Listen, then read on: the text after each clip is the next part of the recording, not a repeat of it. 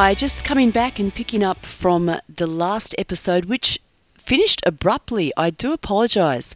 But I was speaking about the voices, I was speaking about the perfection lie, I was speaking about um, my belief and experience. And believing that it's a, there's a spiritual dimension involved, that yes, fear travels in our thoughts and in our emotions, absolutely, but um, there's something else I believe that's going on when the drive is towards self destruction, and yet you, the person, or in this case, me, the person in the body, I didn't want to die. I want I was striving to live and yet I was going in the direction of death and I really felt driven and bound and um, I was also saying in the last episode or the last half I'm so sorry it got interrupted but um, I was saying that what comes against that lie is truth and the experience of love and grace. And so I'm going to pick up the story where I left off. And I do encourage you, if you are listening to this fresh, please do go back and listen to the episode before so that this makes sense. Okay, picking up where I left off. In early, you know, I'd hurt my back. This is part of my recovery story. But I remember reading a book by a guy called Thomas Harris, and he said, you know, we, we, we can't prove that people are important. We have only the faith to believe that they are because of the greater difficulty of believing that they are not. And at that point in my life, it's like, oh my God, if you can't give me something better than that, I might as well just say goodbye now. I'll share my recovery story a bit later. But the point is that, you know, you need to be talking to people who know your worth and value, who know your unconditional worth and value, regardless of where you sit right now. And you need to know that. You need to experience it. And that's where I invite you to consider a relationship with God.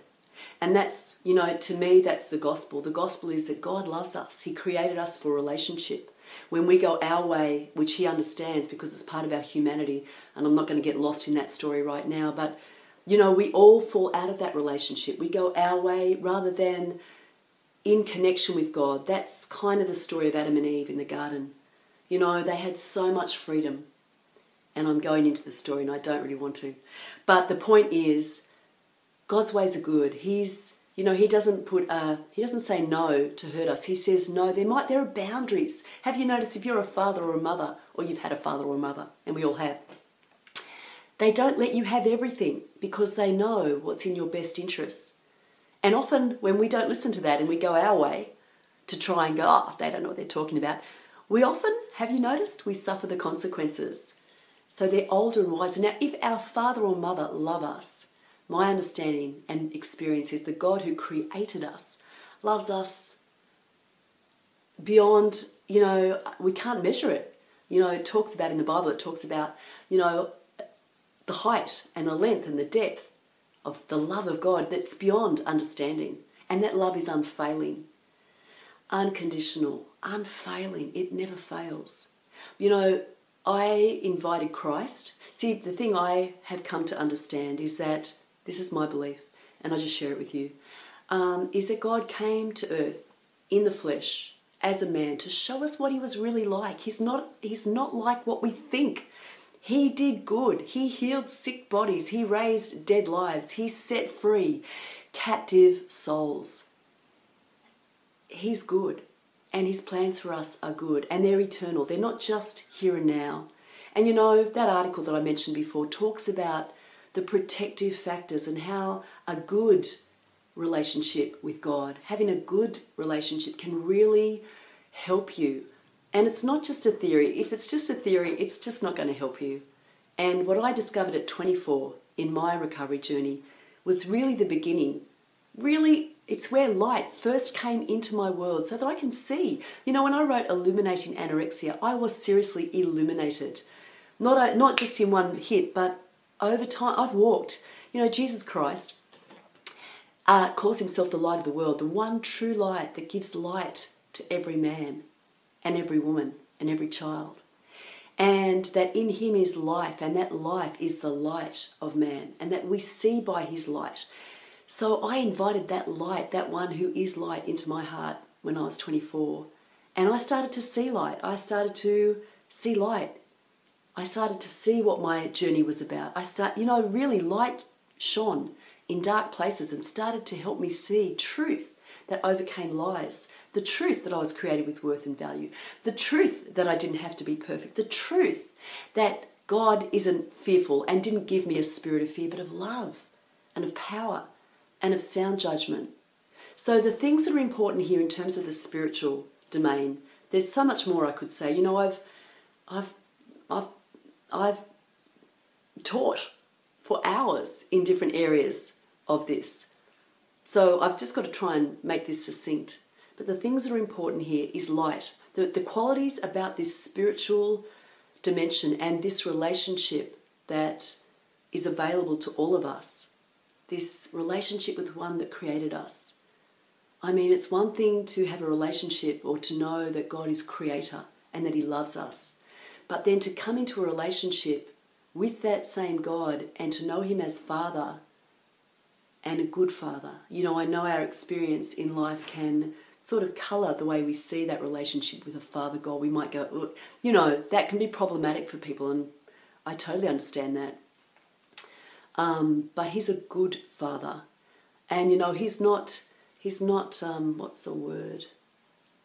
He's not, he's not. He's, he created male and female in the image of God. So he in, encompasses all that is male and female. But he is represented as a father, you know, Jesus Christ talked to him as a father. Anyway, that's where I'm at, that's what I believe, and I love what I've come to understand in my relationship with God. I've needed a father. My father was good, he wasn't perfect. And, you know, some of the things that happened in my childhood and growing years didn't help me view the Father God in a good light. I sort of felt like unless I did everything the right way, God would withdraw his support and he would punish me. And I experienced that as you have your experience with your father. And that's not to blame my father. Fathers aren't perfect. I'm not perfect. That's the whole thing about being human. We're so not perfect, but we're so loved. We're so broken, but we're so chosen. And when you walk in that space, honestly, it brings healing. I can, even as I speak about it, I can feel the, the, the sense of healing and peace that comes from knowing that you are loved unconditionally and that there is a, a security available to you that is beyond anything that a good job or a nice boyfriend or a good house or whatever. Things that change, things that are subject to change. There's a security that can really anchor your soul and help you thrive in difficult circumstances. There's light that can come into your darkness and show you the things that you need to see. And that's the wonderful thing about God and the Holy Spirit. He will your your your uniqueness and your journey is your journey. But there is one who knows you better than you know yourself, better than anyone knows you. And he can bring light to shine in the dark areas of your life to show you what you need to see. And He can give you power to take hold of truth that you've not been able to take hold of and to fight the lies that are trying to annihilate your life. So, all I want to say here um, is offer you the opportunity to get to invite supervision, to invite light into your world, like I did when I was 24. I simply asked the God who is light, who created me, who came to earth as a man and that man was Jesus Christ. I asked him to come into my life and open my eyes to see him and to see me and to help me walk in a way that was whole and free. And you can do that.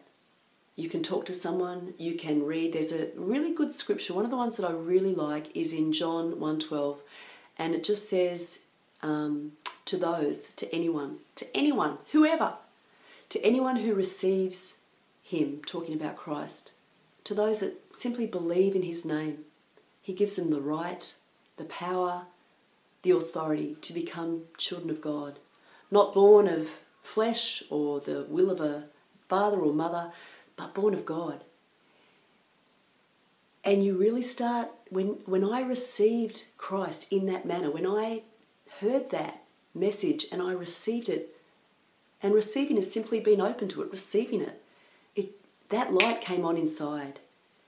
And for some people it's really it's a really instant kind of experience. For others it's a bit more of an unfolding. But I just want to let you know that there is supernatural spiritual help available to you.